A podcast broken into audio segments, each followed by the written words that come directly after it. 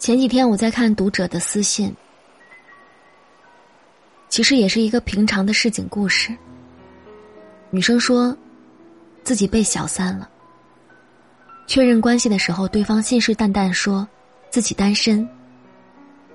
几个月以后，发现了不对的迹象，才告诉他，自己有妻，有女。女生第一时间想要分手，却被对方软硬兼施的挽留。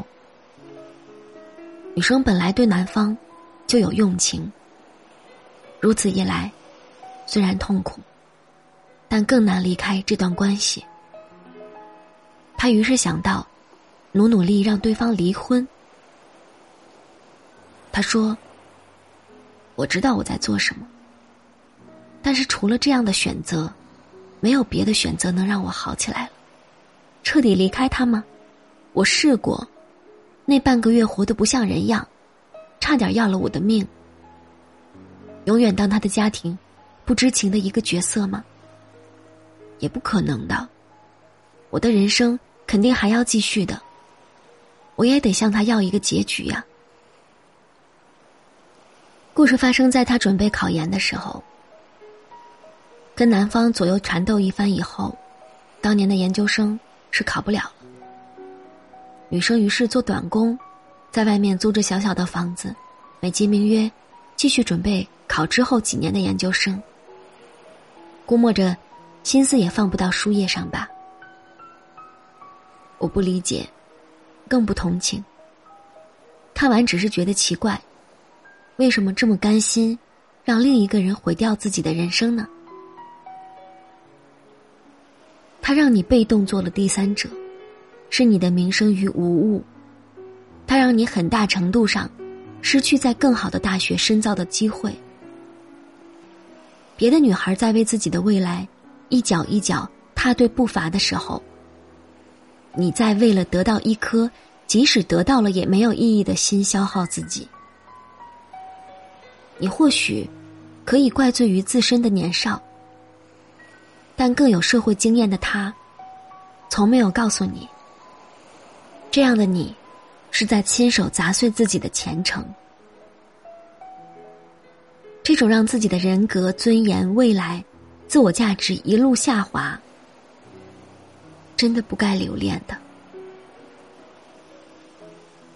当你意识到一段感情，让你自己变得越来越差劲，就一定要第一秒钟逃走。信条里面有一个细节：女主角腹部的侧面中了子弹。旁人说她会在几小时内丧命，非常危急。当时没有全懂，后来看有人解析才清楚。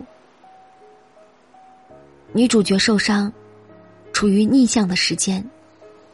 在逆向的时间里，一切都是反的，所以伤口不像正常时候那样会逐渐愈合，而是走向反面，不断溃烂。在我们所生活的正常世界里，不致命伤口的本性是逐渐愈合，除非你不断的去破坏它，让它加重。而当一些女生。处在一段很烂的感情中，我觉得这样形容并不过分。他们会惊觉，时间很长了，伤口还没有愈合，所以他们才耿耿于怀。原因是什么呢？是他们没有放过自己，他们还在戳伤口，还在扯伤口的皮，还在让伤口继续暴露于雨水及灰尘当中。我也不是没有做过这样的人。对一个曾经意难平的人，我经历了漫长的放不下。我知道这是浪费时间，但我有段时间停不下来。我偷偷看他的状态，偷偷打听他的消息，直到自己看见他在朋友圈风生水起会难受，但还是想看。时不时，特意的搜出来看一下。直到有一天，我发现他最近的所有状态都非常井井有条、蒸蒸日上。趁着手机屏幕这边赶着冒，缩在被子里红着眼睛的我，像个小心眼儿的神经病。过不好自己的生活，跟旧爱的侥幸过不去。我突然醒悟了，不是明白了他好不好，他值不值得，或者是忍痛承认了他已经忘了我，与这些无关，而是我在想，我为什么要让我自己变成这个可比的样子？我让我自己变得差劲了，所以我必须收手。忘了在哪里看到过一条博文，是说，很多人事业成功的前提，都是感情状态稳定。这个稳定，可以是单身，也可以是谈着一段平静的恋爱，一切都很恰当、很合理，不用去用力争抢男男女女的那点事儿。于是。心思能放在更高的地方，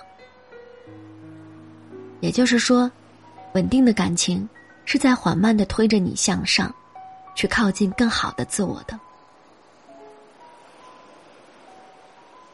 在我的大学里，这样的恋爱实在是很多。可能男生是担任学生干部的学长，女生是热爱社团事务的学妹。忙时各自忙各自的领域，飞来飞去。闲时交流成果，宛如好友，又比好友更加欣赏、珍惜对方的进步。可能对方都不太满意最近的成绩，于是一起带一大摞书去自习室，一坐就是一个下午加一个傍晚。可能一方在准备考研，另一方在头疼实习转正，忙里偷闲约个会，抚慰长久的疲劳。平和的给对方力量以后，在各自的跑道上狂奔。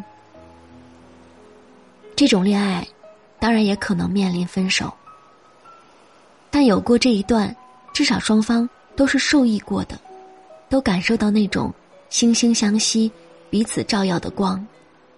所以，总能归为值得的体验，而不是，啊，那是一个差点溃烂不止的伤口。有的恋爱，会为你构筑你的自我，让它更加的坚定；有的恋爱，却是腐蚀你的自我，让你从一个完整自洽的状态，步入一团激烈、矛盾、布满怀疑的阴云。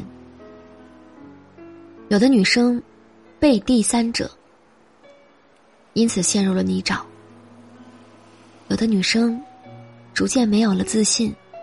开始万事都由对方主导，还有的女生拿多了免费的糖果，蹉跎掉谋生自立的手艺，成为对方的庇佑下酸溜溜存活的小人物。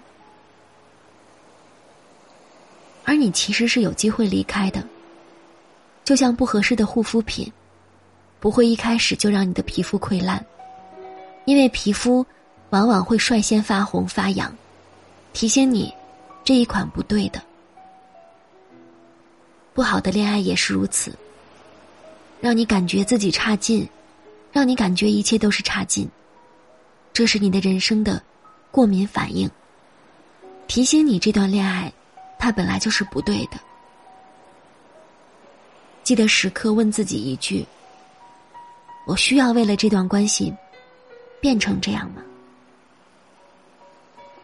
恋爱不是让你毁了自己才叫真情。你也从来不需要，因为爱上了某个人，就让他颠覆你的人生。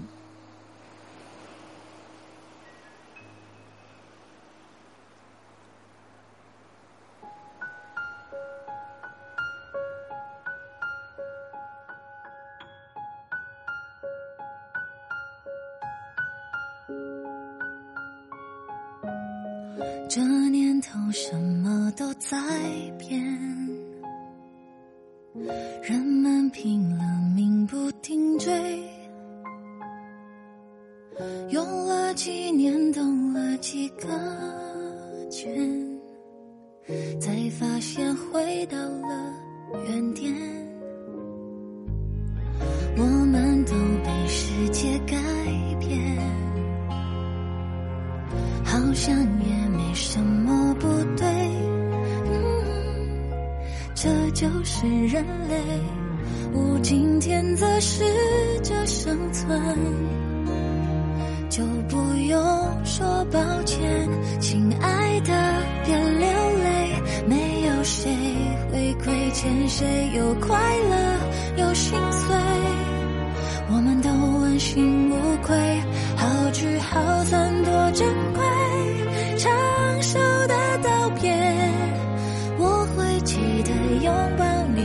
感